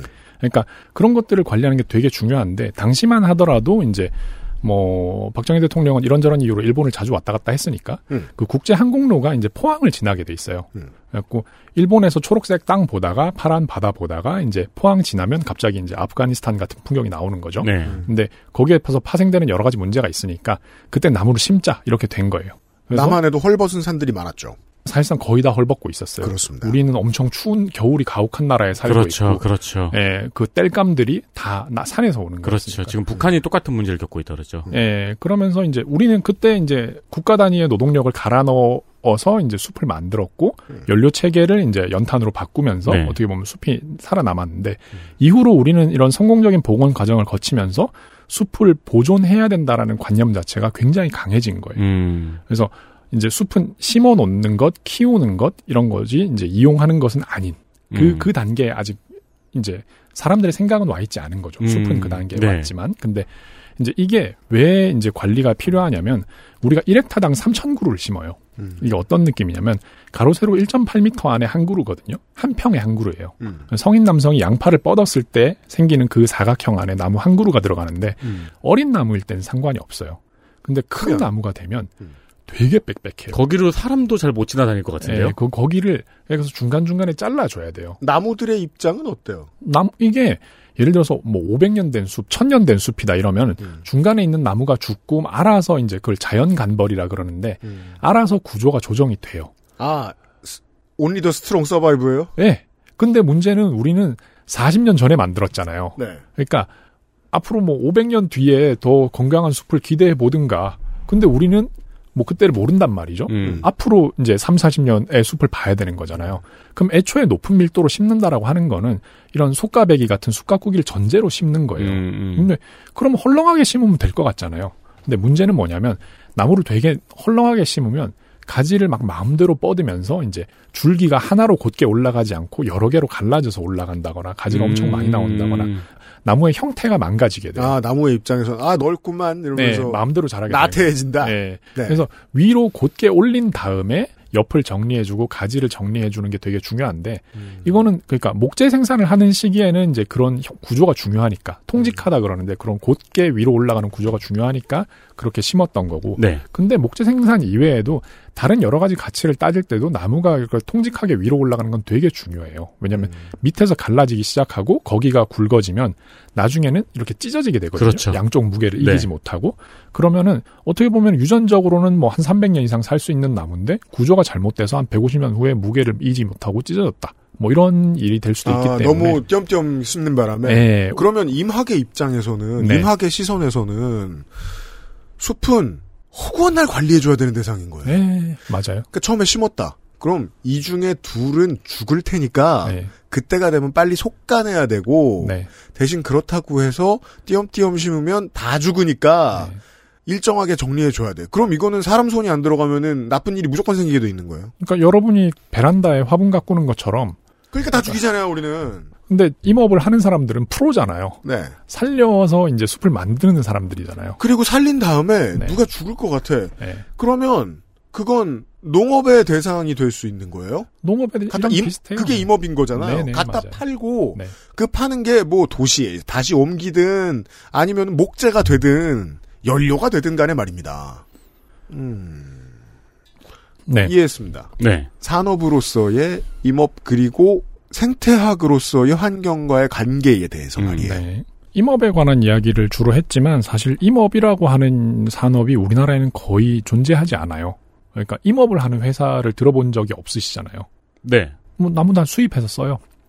그러니까 이게 잘 먹고 잘 사는데 유한 킴벌리? 음, 이게 잘 먹고 잘 사는데 대륙에 있는 나라들 있어요. 뭐 미국이죠. 그런 데는 대단히 헐벗어 본 경험을 한 적이 없습니다. 사람들이 이제 다 땔감으로 쓰느라 나무가 다 없어졌다. 그럴 만큼 인구 밀도가 있지도 않아요. 원래부터 곧게 뻗는 나무들이 많은 곳이 있어요. 북서부 같이 추운데 이런 데 보면. 음. 그 벌목 회사들 엄청 크단 말이에요. 그래도 심을 거 다 심죠. 그거 그 회사들이 하는 일이고. 깎아내서 파는 것도 그 회사들이 하는 일이고. 중소기업들도 많고. 한국은 그런 거 없네요. 음, 나무를 팔고 이제 사업을 유지하고 숲도 유지하는 그 케이스 말씀드린 겁니다. 카르텔이라고 하기에는 음. 너무 실체가 없다. 가난하다. 살림- 부, 패에도 벌이가 시원치 않다. 산림청을 깔 시간이 있으면 기재부를 까야 되지 않나. 아 죄송합니다. 기재부 얘기해도 되나요? 그럼요. 기재부 얘기하는 방송이에요. 네. 그 네네. 여튼 앞으로 하셔야 돼요. 만약에 잘 되면. 청은 너무 귀여운 말단 조직 같은 느낌이에요. 이렇게 뭐라 하기에는 음. 좀 안타깝고요. 그래서 이거를 일을 제대로 하려고 예산을 늘려줘야 되느냐, 뭐 그것도 고민해봐야 되는 게 하부에 아까 얘기한 것처럼 실제로 산에서 문제를 해결할 수 있는 구조를 안 만들어놓고 예산만 늘려주면 음. 그냥 두 배의 예산을 또 엄한데 쓰게 태우는 되는- 거죠. 음. 그렇게 되는 거죠. 그래서 우리는 이 구조를 이제 만드는 게 되게 중요한데 제가 지역에서 이제 아내랑 같이 했던 일이 그런 숲에서 나무를 벨 수 있는 사람들을 교육한다거나 아니면 다른 나라랑 접점을 만들어서 왜냐하면 거기는 개발도상국이지만 임업에 대해서는 우리보다 좀 잘하는 사람들이 있을 수도 있는 그런 나라들도 있거든요. 그런 사람들을 이제 좀 접점을 만들어서 어떻게 우리나라로 데려오지 이런 것들을 고민한다거나 뭐 뭐 지역에 있는 버려지는 나무를 가지고 뭔가를 만드는 목수들을 뭐 발굴해서 그 사람들의 포트폴리오를 같이 기획을 해서 뭔가를 만들어 준다거나 이런 음. 일들을 계속 해온 거죠. 맞아요. 목수 창업하고 싶으신 분들 많잖아요. 그런 데 가가지고. 예, 근데 문제는 우리나라에 목수나 목공 일을 하는 분들 되게 많아요. 음. 근데 그분들도 다 수입제 써요. 그렇겠죠. 그렇죠. 예, 그렇죠. 그러니까 이게 뒷산에서 꺼낸 나무를 가지고 뭔가를 만드는 목수가 있다면 음. 진짜로 저는 소개받고 싶어요. 그러니까 나는 우리 밀만 쓰는 파티샤가 되겠어라고 생각하는 사람 없자, 없듯이. 음, 맞아요, 네. 그, 그러게요. 이게 되게 중요한 고정관념이었네요. 우리가 논밭에서 농사가 직업인 사람들더러 자연을 망친다고 하지 않잖아요. 보통 이제 KBS 같은 데서 이런 프로그램 나오면 자연을 벗삼아 일하는 농민이라고 하지. 어, 그렇죠. 근데 왜 키워진 나무 중 일부를 이제 시장에서 파는데 쓰겠다고 하는 것에는 그렇게 못마땅해 할까? 이건 좀 잘못된 고정관념일 수 있네요. 네, 고민을 해봐야 되는 문제입니다. 혹은 그렇게 국내에서 나무를 키워서 벌채에서 팔고 키워서 벌채에서 파는 과정에서 더 좋은 숲이 조성이 될 수도 있는 거고. 숲을 기본적으로 임업을 하는 사람들은 아주 그러니까 시간의 스케일이 커요. 그렇게요. 예. 대를 이어서 3대가 임업을 하거나 뭐 이런 어, 식인 거예요. 아까 40년 말씀하셨으니까요. 그러니까 근데 뭐 3대째 하고 있습니다. 뭐 이런 분들이 네, 계시거든요. 네. 무슨 거기 뭐 40살짜리 뭐 소장님이나 사장님이 네. 이제 뭐 야 이번에 씻는 거는 40년 있다 얘는 죽을 거고 예. 이런 식의 계획. 그것도 상업인 거죠. 그죠? 그 임업도 예. 자 재밌습니다. 그 이해 이해 여기까지 이해가 됐습니다. 네, 숲도 잘 사는데 숲 주변에 있는 사람도 잘 사는 방법에 대해 고민하는 분들이 있다. 네. 그리고 그 중에 한 분이시다. 네. 편의상 박사님이라고 해드리겠습니다. 아, 저 그나마 석사인데요. 저, 저 박사 수료 약간 박사 수료한테 박사라고 하면 조롱하는 느낌이라서. 아 호칭 없어. 그러면 어떡해. 박- 박수님이라고 하세요. 사실 예비 후보 얼마나 저 폼 떨어져요. 아무튼 그 그런 전문가 중에 한 분이신 거예요. 네, 네. 그런 사람이 국회의원이 이런 국회의원이 필요하다라는 대화를 본인이 아니고 네. 어떤 기업과 어떤 학자가 나누었다까지 네. 왔었어요. 네네네네. 거기로 돌아갈게요. 그래서 이제 뭐 그러면 거기도 이제 언론사를 준비하고 있었으니까 뭐 세상을 좀 좋은 곳으로 바꿔보자 이런 고민들이 있으셨나 봐요. 음. 그럼 누구랑 같이 일을 하지?라고 해서 이제 사람을 찾기 시작했대요. 음. 근데 그게 불과 한 두 달 전이고요. 음. 그 후로 이제 한 달 정도가 더 지났는데 그 교수님이 우연히 울산에 오신 적이 있었거든요. 아까 얘기한 저희 작은 아버님이랑 뭐 예전에 뭐한 십수년 전에 접점이 있었고 삼촌이 삼촌도 생명의 숲이라는 NGO에 있었어요. 아, 마 그때 접점이 생겼을 그래서 거예요. 우연히 예. 이제 교수님이 오셨다가 와서 꽤 이제 인사가. 제 프로젝트를 보기 위해서라기보다는 제 아내가 하고 있는 일을 보고 싶었던 거죠. 네. 그래서 왔더니 이제 저는 예전에 뭐 교수님이셨고 그래가지고 관광 가이드 느낌으로 이제 가서 인사를 드리고 뭐 했는데 보고 가셔서는 이제 지역에서 이런 고민을 하고 있는 어떻게 보면 한참 후배들이잖아요. 후배들이 되게 좋게 보이셨나 봐요. 근데 저는 당연히 그럴 수 있다라고 생각하는 게 숲에 있는 거대한 문제들은 전공자들은 다 알아요. 다 아는데 어 그거에다가 뭔가 삶을 꼬라박는다라는 거는 호락호락하지 않아요. 그렇죠. 그러니까 청에서 일을 하는 거나 이런 거는 월급이 나오잖아요. 네. 음. 근데 이제 진짜로 지역에서 이 문제는 지역에서 해결해야 돼요. 왜냐면 어, 아까 얘기했잖아요. 나무를 실어서 어디 멀리 가는 순간 실패한다고. 그렇죠. 그 숲의 문제는 그 지역에서만 해결할 수 있고 산림청이 중앙에서 해결할 수 없어요. 그래서 지역의 어떤 그, 그 가치 사슬이라 그러죠. 음. 음. 거기서 나무를 기르고 베고 만들고 이런 밸류 체인을 지역에서 만들 수 있어야 그 문제가 하나의 모델이 되고 근데 그걸 다른 하시던 분을 이제 이제 그런 애들을 이제 발견하신 발견을 한 거예요. 거죠. 그래서 이제 얘는 어떠니 뭐 이렇게 해서 그 그룹에 했더니 뭐 한번 오라 그래요. 그래가지고 이제 저한테 연락이 왔어요. 음. 그래서 교수님이 너 서울에 한번 올래 이렇게 연락을 주셨는데 사실 저희 15년 동안 연락이 없던 사이거든요. 저는 근데 서울에 오래요. 그걸 그뭐 언제 봤다고 뭐 이런 아, 느낌인데. 그렇죠. 제가 심지어는 그 교수님 수업을 D 마이너를 맞았거든요. D는 진짜 엿 먹으라고 주는 건데 D 마이너는. 네, 아 근데 저도 난 널 네. 싫어해. 음. 아 근데 저도 굉장히 불성실한 학생이라 학생이라서 아니 그러니까 근데 불성실한 학생의 가장 큰 문제가 뭐냐면 D 마이너 받고 억울해합니다. 에? 아니요, 아니요. 야호 졸업 맞아. 알았어요.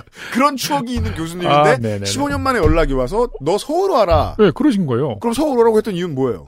이유는 말씀 안 하셨어요. 그때는 말씀- 안 했어요. 아, 말씀 안 하셨는데 근데 제가 그때 그 전화를 받은 다음 날 미얀마 사람을 만날 일이 있었거든요. 네. 미얀마 사람을 왜 만나려고 했냐면 이제 숲에서 일할 사람이 없으니까 아까 얘기했던 것처럼 이제 미얀마는 어쨌든 거기 있는 사람들은 숲을 우리보다는 좀 네, 잘 알 수 그렇죠. 있고 그래서 또 나라가 어렵고 하니까 우리 쪽으로 와 있으면 걔네 뭐 일신상의 안전이나 뭐 아니면 뭐 뭐 여러 가지 정치적인 영역에서도 저는 좋을 것 같았어요. 음. 그래서 미얀마 사람들이 좀 눈에 밟혀서 미얀마의 어떻게 보면 유력, 유력한 뭐, 뭐 관료 음. 같은 분을 만나게 됐는데 그러니까 그분을 만나러 서울에 갈 일이 있었거든요. 다음 날. 그러니까 마- 망명 3, 인력 보강 7 정도의 이유로 네.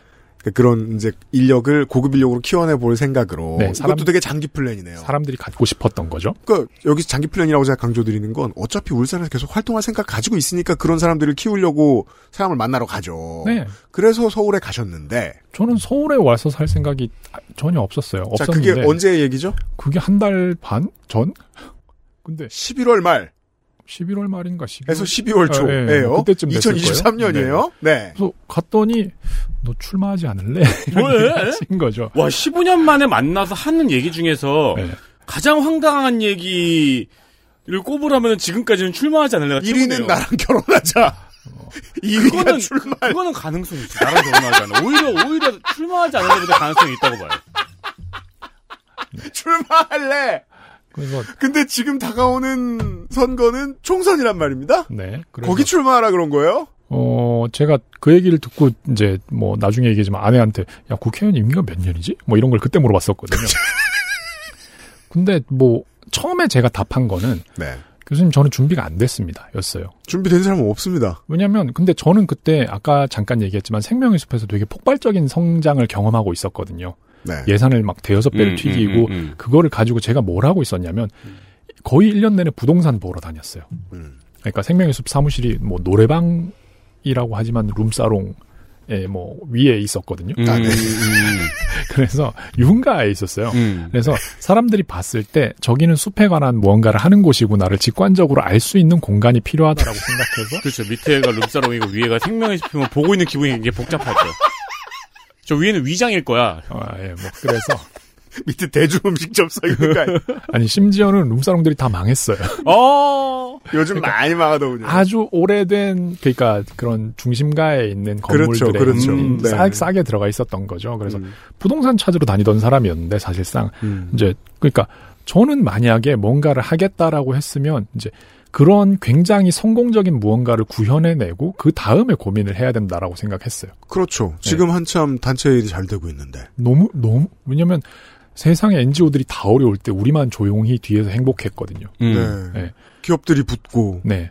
그러니까 뭐 진짜로 네, 너무 일이 쉽게 잘 풀렸어요. 근데 갑자기 그냥 갑자기 그래서 어 근데 고민을 하고 있었던 부분은 있었어요. 왜냐하면은 활동가로 일을 하면서 구조적인 문제에 부딪히게 돼요.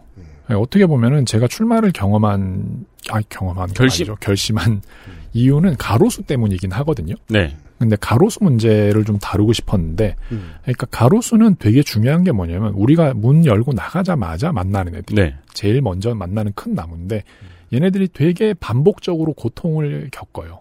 그러니까 전기줄 아래에 지나가는 가로수들은 맞아요. 매년 2, 3년마다 가지치기를 당하는데 음. 되게 세게 당해요. 음, 맞아요. 근데 나무의 크기는 유전자에 의해서 정해지고 또 거기에 있는 물의 양에 음. 의해서 정해지는데 그래서 기본적으로 크게 자라고 빨리 자란 애들이에요. 특히 플라타너스 은행나무 이런 애들은 크게 자라거든요. 음. 근데 네. 전기줄은 바로 그 위를 지나가잖아요. 네네. 거기에 맞춰서 계속 자르는 거예요. 그렇죠, 그렇죠. 근데 그러면 일하는 사람도 힘들지 매년 예산 써야 음. 되지 나무도 힘들지 이런 바보 같은 일을 계속 하고 있는 거예요. 플라타너스는 특히 마인크래프트 모양으로 자르죠. 예, 플라타노스는 심지어 너무 안타까운 건 뭐냐면 그렇게 해도 잘 살아요. 그런다고 하더라고요. 예, 그래서 아뭐잘 산다라는 표현이 되게 우리가 어디까지- 보기에 예, 예, 그러니까 인간이 보기에 어린이들은 플라타노스가 원래 그렇게 생긴 줄 알아요. 마인크래프트 모양으로 그게 너무 안타까운 거예요. 플라타노스는 엄청 크고 아름답게 자라는 나무거든요. 음, 이게 그냥 내버려 둔 건 아니고 아무튼 잘 자란 것들을 좀 땅 넓은 동네에 가서 보면 충격받죠 도시 네. 사람들. 엄청 멋있게 자라요. 네. 근데 근데 그런 것들을 제가 울산에서 활동을 하고 이제 명성치가 높아지고 저 이 문제는 이렇게 해결을 해봅시다라고 협상 테이블에 저는 앉을 수 있다고 생각해요. 그러니까 지자체 담당자 가로수 담당자 분이랑 음, 음, 음. 우리에서 이 문제를 어떻게 해결해 봅시다라고 얘기할 수 있어요. 근데 문제는 뭐냐면 제가 떠나면 울산에는 그 문제가 반복될 거고 전국의 모든 지자체에서 반복되고 있는 문제인데 이런 거는 되게 구조적인 문제예요. 음, 그래서 이거는 시스템을 바로 잡으면 매년 낭비되는 가로수 자르는 예산 이런 것도 줄일 수 있고 음. 사람들이 쓸데없는 일 안 해도 돼요. 이거는 되게 우리가 돈과 시간과 노력을 들여서 우리 주변을 안 좋게 만드는 일들이잖아요. 음. 근데 그런 거를 전국에서 다 반복하고 있는 거예요. 음. 근데 이런 것들을 해결할 수 있는 방법도 꽤, 꽤 깔끔하게 제한이 돼 있어요. 음. 예를 들어서 미국 같은 경우에는 미국에서도 그 한전 같은 게 있었겠죠? 음. 미전이라 그러나? 뭐 그런 게 어쨌든 있었겠죠. 네. 걔네도 잘라야 되잖아요. 음. 시설을 관리하기 위해서는. 근데 계속 예산이 들어가니까 걔네가 무슨 연구를 했냐면 전기줄 아래까지만 나- 자라는 나무를 골라라. 이렇게 해서 한 뭐 18개 정도 되는 수종들을 테스트를 했어요. 후보가 될 만한 애들을. 그래서 그 중에 한 절반 정도를 추려서 이제 걔네는 다 자라도 전기줄 아래까지만 자라요. 그래서 그런 애들을 심으면 이제 다 자라면 다 자라도 가지치기 할 필요 없잖아요. 음. 끝이에요. 관리 비용 안 음. 들어요. 그러면 그런 걸로 교체해버리면 이제 우리는 정- 가리, 가지치기를 통해서 주변의 나무들을 학대하지 않아도 되잖아요. 네. 근데 제가 제안하는 거는 그러니까 그러면 지금 있는 뭐 느티나무들, 은행나무들 이런 거 다 베고 그 작은 나무를 심어야 되냐 이런 걸 얘기하는 게 아니에요. 그건 4대강 사업이에요. 아 예. 그- 예. 그런 그런 식으로 일을 처리하는 게 아니라 아무리 이명박이라지만 아 예. 그 업계에 그 나무가 죽잖아요, 가로수가. 음. 그러면 그때 교체하면 돼요. 가로수는 죽어요. 예, 그 나무를 미리 지금 지금 테스트하고 준비해 놨다가 나무가 죽었을 때 교체해 나가면 돼요. 그럼 그건 구청장 10번 바뀌는 동안 진행되는 사업인 거예요. 예. 그 정도의 사업의 백- 이말 그대로 백년 대계네요. 네. 이 백년 대계를 잡아주는 일은 원내에도 전문가가 들어오는 게 좋을 수도 있겠네요. 왜냐하면 국회의원 바뀔 때마다 늘 똑같은 의견 그룹한테 의견 듣는 것도 음, 아니고. 네. 네. 오케이 거기까지도 음, 이해됐어요. 이거는 규정을 만들어 놓으면 돼요. 그리고 그 과정에서 예를 들어서 느티나무가 쭈루루룩 심어져 있는데 갑자기 뭐 뭐 그런 작은 뭐 꽃사과나 이런 나무가 들어오면 사람들이 이상하게 생각할 수 있잖아요. 왜 저런 거 심었어?라고 그걸 설명해 줘야 돼요. 아 그렇겠군요. 그러니까 왜 우리가 가로수를 예로 바꾸는지를 아 그렇죠, 그렇죠. 설명을 해줘야 돼요. 사실 그거는 정치인들이 지역 정치인들이 가장 많이 해본 일이거든요. 네네네. 예산을 이렇게 해서 아꼈습니다라고 네네네. 홍보 한 줄 하면 땡이잖아요. 네. 그걸 다만 그렇게 나올 수 있게 거기까지 끌고 가는 일을 할 사람. 네. 예산을 세이브하기 위해서 그 틀을 만들고 묘목을 준비하고 계획을 세우고 이런 것들은 다 시스템에 관한 이야기예요. 그러니까 이게 활동가들이 전- 최전선에서 몸으로 막아서 해결할 수 있는 것들이 있거든요. 근데 그 사람들이 빠지고 나면 그 문제는 다시 돌아오는 거예요. 전국토에 가로수가 있는데 그거를 심도 있게 논의해 본 적이 없다. 논의를 많이 해요. 아, 네. 사실 환경운동연합에서도 굉장히 훌륭한 보고서를 낸 적이 있고, 근데 뭐냐면 그거를 시스템 안으로 집어 넣어야 되잖아요. 아 논의만 하는군요. 네. 원내에도 아무도 없고 뭐 지자체에서 가끔 관심을 가지겠지만 진짜 가끔이겠고. 자 다시 출마할래까지 왔습니다. 그래서 준비는 안 됐습니다라고 얘기를 했지만 근데 만약에 음. 그러니까 음. 저는 저도 알고 있었어요 이 분야에 의원이 없다라는 걸 근데 뭐 저는 가로수에 관한 얘기를 하고 숲에 관한 얘기를 했지만 다른 문제들이 되게 많거든요. 여러 단계에 있어서. 네. 근데 그런 것들의 시스템을 잡을 수 있는 역할을 누군가 하긴 해야 돼요. 근데 그 기회가 그냥 저한테 온 거라고 저는 생각하거든요. 음. 그러니까 저는 그러니까 저는 도구라고 표현하는데 제 자신을 그러니까 저는 업계에서 문제를 해결해야 되는 것들을 해결하기 위한 도구라고 생각해요. 그래서 그냥 그 문제를 해결하고 나면 그러니까 조금 더 숲이나 가로수나 도시숲이든 뭐 이런 것들이 좋아질 거고 그러면 저의 쓰임은 다 했다고 생각해요. 그럼 저는 다시 이제 뭐 시골 필부의 삶으로 돌아가는 거고요. 아무튼 그래서 결심을 하셨다. 네. 그 다음이 문제죠. 어. 아는 게 없었잖아요. 네. 임기도 모르고. 아, 네. 임기는 모를 수도 있지 않나? 네. 아, 안 되죠. 안 되나? 그건 불가능해요. 네. 이게 법을 만들고 뭐 이런 일을 한다 정도로만 인지하고 있었어요. 그래서 이제 근데 이 부분에 관해서 고민을 많이 한 사람들은 많아요. 그 사람들이 하고 있던 고민들을 우선순위를 엄청 많이 쌓여 있을 거거든요. 그러니까 그런 것들을 우선순위를 판단하고 이제 저희가 해결할 수 있는 빨리 해결할 수 있는 문제들부터 해결해 나가면 된다고 생각하거든요. 아마 가로수 문제는 저는 꼭 좀 손을 대보고 싶고요. 근데 아까 숲을 어떻게 대할 것인가 이거는 더 많은 논의가 있어야 돼요. 좀 시끄러워지더라도 그런 거를 가지고 진짜로 좀 이야기를 해볼 수 있으면 좋을 것 같아요. 근데 진짜 궁금한 거는 그래서 출마하세요 4월에? 아 그거 모릅니다. 아 우리가 실제로 하고 싶었던 얘기는 이겁니다. 아 이게 예. 12월에 수도권으로 오셨어요. 네. 갑자기 커리어를 중단하고. 네. 그래서 지금 해야 되는 일이 뭐가 있습니까? 원래 그 보통 이제 어, 보좌관들이 다 알고 있는 이런 일정들에 빨려 들어갑니다. 음. 그렇죠. 음. 국회의원이 임기도 모르는 사람이. 왜냐하면 뭐 150일 전에 뭘 정리하고 90일 전에 뭘 정리하고 이런 것들이 있어요. 그리고 기본적으로 해야 되는 일이 뭐죠? 출판 기념회죠. 음. 그것도 하셨죠 지금. 네, 출판 개념에 했어요. 그럼 책을 번개같이 쓴 거예요. 책 열흘만 했었어요. 열흘만 했었죠. 출판- 그래서 지금 그 책을 제가 지금 가지고 있어요. 출판 개념이 엄청 재밌었어요. 그리고 죄송합니다. 입당도 빨리 해야 돼요. 아, 입당이요? 입당은 어- 뭐지? 어, 그저 천 원 당비를 내는데 그건 입당인가요? 내고 계세요? 네. 그럼 입당하신 거네요. 아 예. 저는 되게 오래된 민주당 지지자긴 하거든요. 네. 아, 당 이름을 얘기해도 되나? 돼요. 왜냐면 저는 진짜 한치 앞을 모르는 삶을 살고 있어가지고. 국민의힘으로 나오면 뭐 그- 아. 니 국민의힘이어도 얘기해도 되고 국민의힘도 네. 그래도 국민의힘도 돼요? 재밌는 게 왜냐하면 그쪽 진영에 그 나무는 박정희 때 심었지 이런 할아버지들 많아요. 아무튼 민주당원이신지는 좀 됐고 아 당원이 된 지는 얼마 안 됐고요. 네. 왜냐면 되게 오래된 오래된 민주당 지지자이긴 했는데 아니 말 네. 대충 하시면서 틀린 거는 되게 잘 잡으시네요. 아, 예. 네. 오래된 민주당 지지자이긴 했는데 하는 일이 환경교육센터에 있었잖아요. 네. 예. 환경교육센터에서 하는 일 중에 하나가 이제 환경단체들을 지원하는 일이에요. 음, 음, 음. 근데 울산이라는 음, 지역사회는 그렇게 호락호락하지 않아서 저희 삼촌도 저희가 되게 유서 깊은 빨갱이 집안이거든요. 네. 삼촌도 그쪽인데 이제 제도 그쪽이면 이제 저 회사에서 하는 일은 약간 이렇게 분류가 이렇게 될 수 있어요. 음, 울산은 시내일수록 민주당이 3당이잖아요. 3당이죠. 예, 3 아니면 4당이잖아요. 아, 네네네네. 음. 네. 네. 그 민주당의 티는 별로 안 내고 다니셨고. 그 쟤네는 왜 맨날 저? 막 이런 당이죠. XSFM입니다.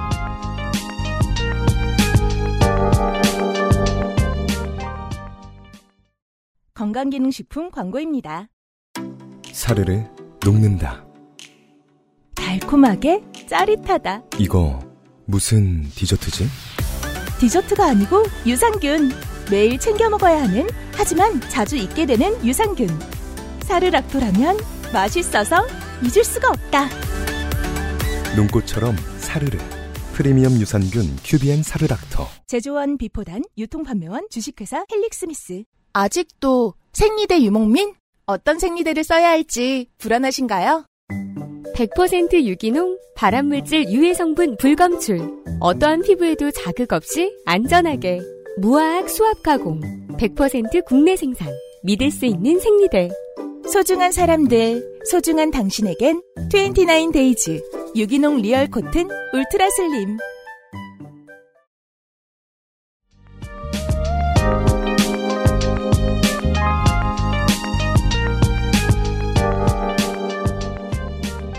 자, 그럼 지금 당하고 어느 정도까지 얘기가 되셨습니까? 어, 그거는 제가 직접 컨택을 하고 있어서 잘은 모르고요.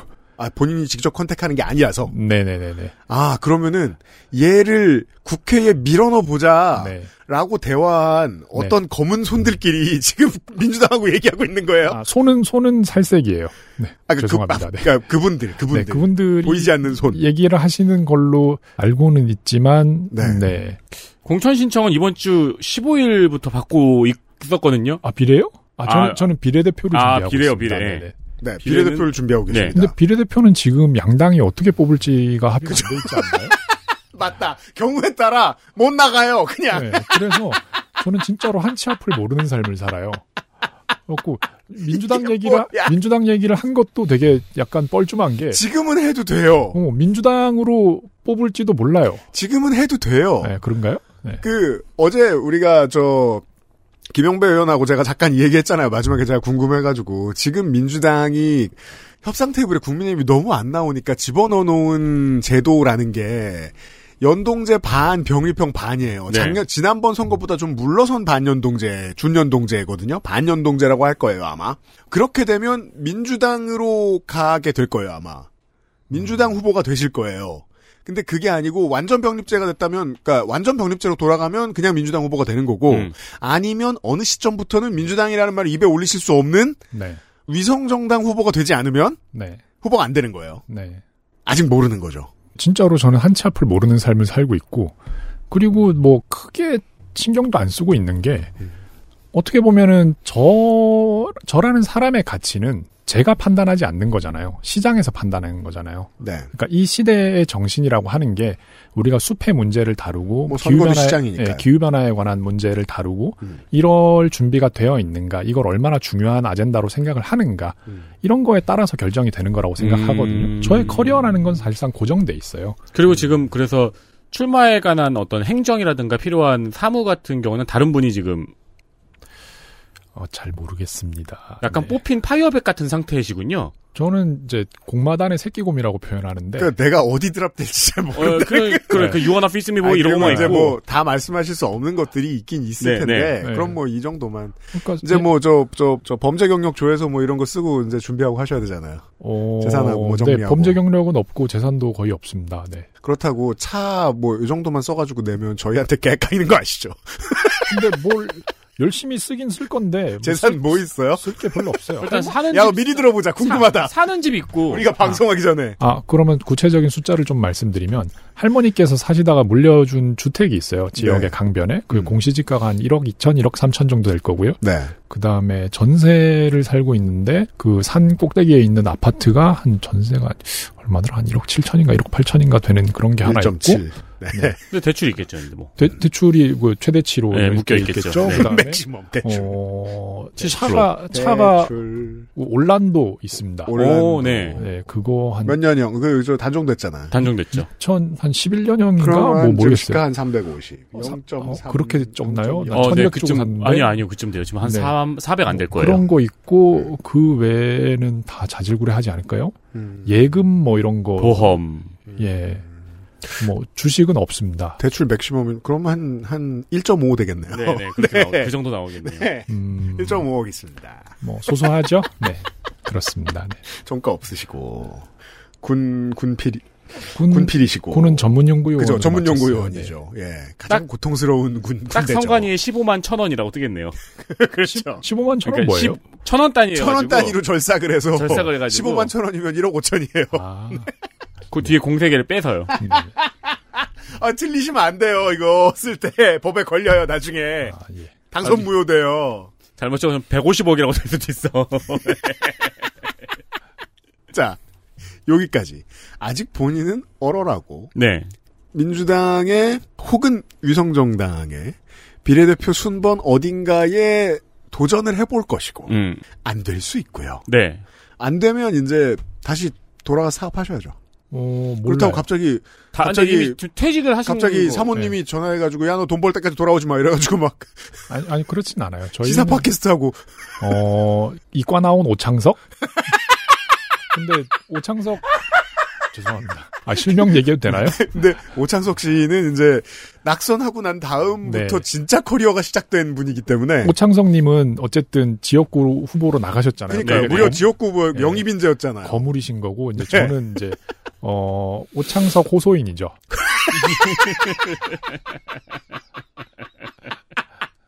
사실 저 생태학에 뭐 어, 임업계의 이명박이 되고 싶었는데 네. 이- 임업계의 오창석도 되지 않았다 아직. 하여튼 저의 사이즈는 고만고만합니다.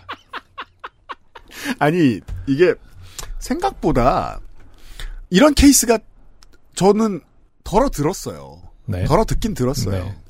의지가 있는 사람이라도 막 6개월 전에 갑자기 결심하고 이런 분들도 계시고 그리고 지난번 더불어시민당으로 말할 것 같으면 뭐 이동주 의원 같은 분이 예전에 무슨 막 배상면주가 갑질 폭로하고 이런 소상공인 협회 이런 사람이었을 때 자기가 여당 정치인이 될 수 있을 거라고 생각한 적이 전혀 없었을 거거든요. 음, 음, 음. 이분도 엄청 번개불에 콩복가, 콩복듯이 영입된 걸로 네, 알고 네. 있어요. 누가 나 영입했는지도 모르고. 음, 음. 그래서 무슨 순번 받을지도 모르고. 지금으로 말할 것 같으면 최강욱 의원 때문에 열린민주당 비례대표 순번 승계받은 허숙정 의원 그때까지 순번 자기가 돌려받게 될 날 올 줄 모르고 그냥 동네 얘기 쓰는 블로거였거든요. 그렇죠, 그렇죠. 어. 이게 정말 모르는 이런 분들이 케이스가 있어요. 있죠. 네. 영원히 도전하다 되는 분들도 있지만 그렇죠. 예. 마이너스 4, 5선 개고생해서 들어오는 분들도 음, 있지만 이런 경우도 있는데 이런 경우는 보통 지금의 케이스처럼 자기 일의 전문가. 그럼 두, 전문가라고 하기에는 좀 얄팍한 느낌인데 그건 이제 공부하신 분들이 다 그렇게 얘기하고요. 네. 두 가지 이제 생각이 드는데 하나는 녹색당 얘기가 한 번도 안 나오는 것도 신기하지 않나요? 왜냐하면 민주당 지지자니까. 녹색당 나쁜 말 해도 되나요? 네, 해도 돼요. 왜 안 돼요? 저 수업할 때 녹색당 얘기를 가끔 하는데. 네, 코빠 질문 잘했잖아요. 어, 좋네요. 이제 녹색 정의당이에요. 네. 아, 네. 녹색당이라는 당에 저도 투표를 한 적이 있었거든요. 네. 네. 왜 3%안 되면 당이 없어지던 그 시절. 없어질까봐. 네, 네, 네. 기후변화의 문제를 다뤄요. 음. 그러니까 숲의 문제는 가까이는 가로수 문제부터 멀리는 기후변화까지 가요. 음. 네. 왜냐면은 숲은 그 자체가 탄소의 저장고니까요. 음. 근데 기후변화 문제는 진짜로 이거는 법과 정책과 예산의 문제예요. 왜냐하면 모든 분야에 혁신이 필요한 거거든요. 네. 인간이라는 종이 열과 에너지를 어떻게 만들지를 정해야 돼요. 음. 그거를 만들기 위한 기술 개발부터 기술 개발을 지원하는 거, 음. 그걸 우리가 선택하도록 강제하는 거, 음. 이런 것들을 다 규정으로 다듬어야 되는데, 어, 녹색당은 이 문제를 해결할 수 없다고 생각해요. 왜죠? 너무 작아요. 그럼 민주당이 해결할 수 있냐, 국민의힘이 해결할 수 있냐면 그것도 아니에요. 이거는 단일 국가가 해결할 수도 없는 문제예요. 음. 그러니까 전 인류의 도전이란 말이죠. 오롯이 진짜로 법과 정책을 빠르게 잔뜩 만들어낼 수 있는 우리가 진짜로 혁신에 갈 수 있는 그 트랙 위에서 논의가 돼야 돼요. 민주당에서 박재혜 변호사님을 1번으로 이렇게 뽑으셨잖아요. 네. 근데 그런 게 그러니까 시대의 요구가 굉장히 강력하다라는 반증이라고 저는 생각하거든요. 물론 이건 비례 순번 말씀이 아니고 예. 영입 영입인재 인재 1번입니다. 네, 네, 네. 그만큼 중요한 이슈이긴 하나 녹색당은 글쎄요 좀 더 전략적으로 판단해야 된다고 저는 음, 음. 생각합니다. 답을 들은 거라고 간주합니다. 네. 네. 이런 인터뷰였습니다. 네. 그러니까 들어도 잘 모르겠습니다. 300명이 얼마나 적은지 저는 되게 다시 한번 크게 느끼게 됩니다. 크게 체감이 왔어요. 네. 국민의힘이 또 250명 들고 왔던데. 어... 요런 분야 찾아내는 재미도 있겠네요. 네. 국회의원 중에 전문가가 한 명도 안 들어가 있는 분야. 그니까요. 네. 그러니까 검사가 그렇게 많을 필요가 없다 이거 이거 이러니까요. 네. 그 얘기예요. 예. 숲 전문가도 없지. 그럼 뒤져보면 사회에 또 있을 거 아니에요. 그러니까 우리가 권인숙 의원 얘기할 때, 유영주 의원 얘기할 때 제가 엄청나게 많이 얘기했잖아요. 이런 분야의 국회의원. 예, 그러니까요. 여튼 4개월 뒤에 되면 이제 의원님인 거고. 네. 안 되면 그냥 우리 방송에 가끔 나오는 와. 어, 뭐 야호 임업인이라고 할까요? 오창석 뭐라고 할까? 살림인? 예, 예티? 아, 예티 좋다, 예티 좋다. 근데 예, 예티는 좀 추운데 살아야 되는데. 그런 걸로 하기로 하죠. 감사합니다. 네. 지금부터는 당분간 후보님이라는 명칭에 익숙해지셔야 돼요. 후보도 아닌데. 네. 예, 안 돼. 이제 그렇게 자꾸 이제- 이빨은 소리 하지 마시고. 그렇죠. 네. 네, 네, 아니 그리고 죄송합니다. 저희가 비례대표 소개를 이번에 한다면 네. 저번 하다 죽을 뻔해가지고 할지 안 할지 모르겠지만 하여튼 5번까지만 하죠 보통 원외만. 원내는 다 했죠. 아 원내는 다 했어요? 원내는 다 했어. 아, 원내는 다 했구나. 너가 네 파트 아니라서 까먹은 거야. 아 그렇지. 난 원내가 없었지. 네. 아. 아마 저 의원 꿔주기 또 할 테니까 원내가 된단 말이야. 음. 아직까지는 더불어민주당의 김우성 예비 후보라고 불리는 것을 당연하게 여기시는 게 타당하겠습니다. 네, 감사합니다. 수고하셨습니다. 네. 또 봬요. 인구 얘기해도 되나요? 아니요, 시간 다 지났어요. 네. 무슨 네. 얘기요, 근데? 인구요? 인구? 네. 어, 그, 그 저기 낙순하시면 다음에 오- 오셔서. 네. 그렇습니다. 네. 내일 덕질인과 함께 돌아오겠습니다. 고맙습니다. 감사합니다. 네. XSFM입니다. I D W K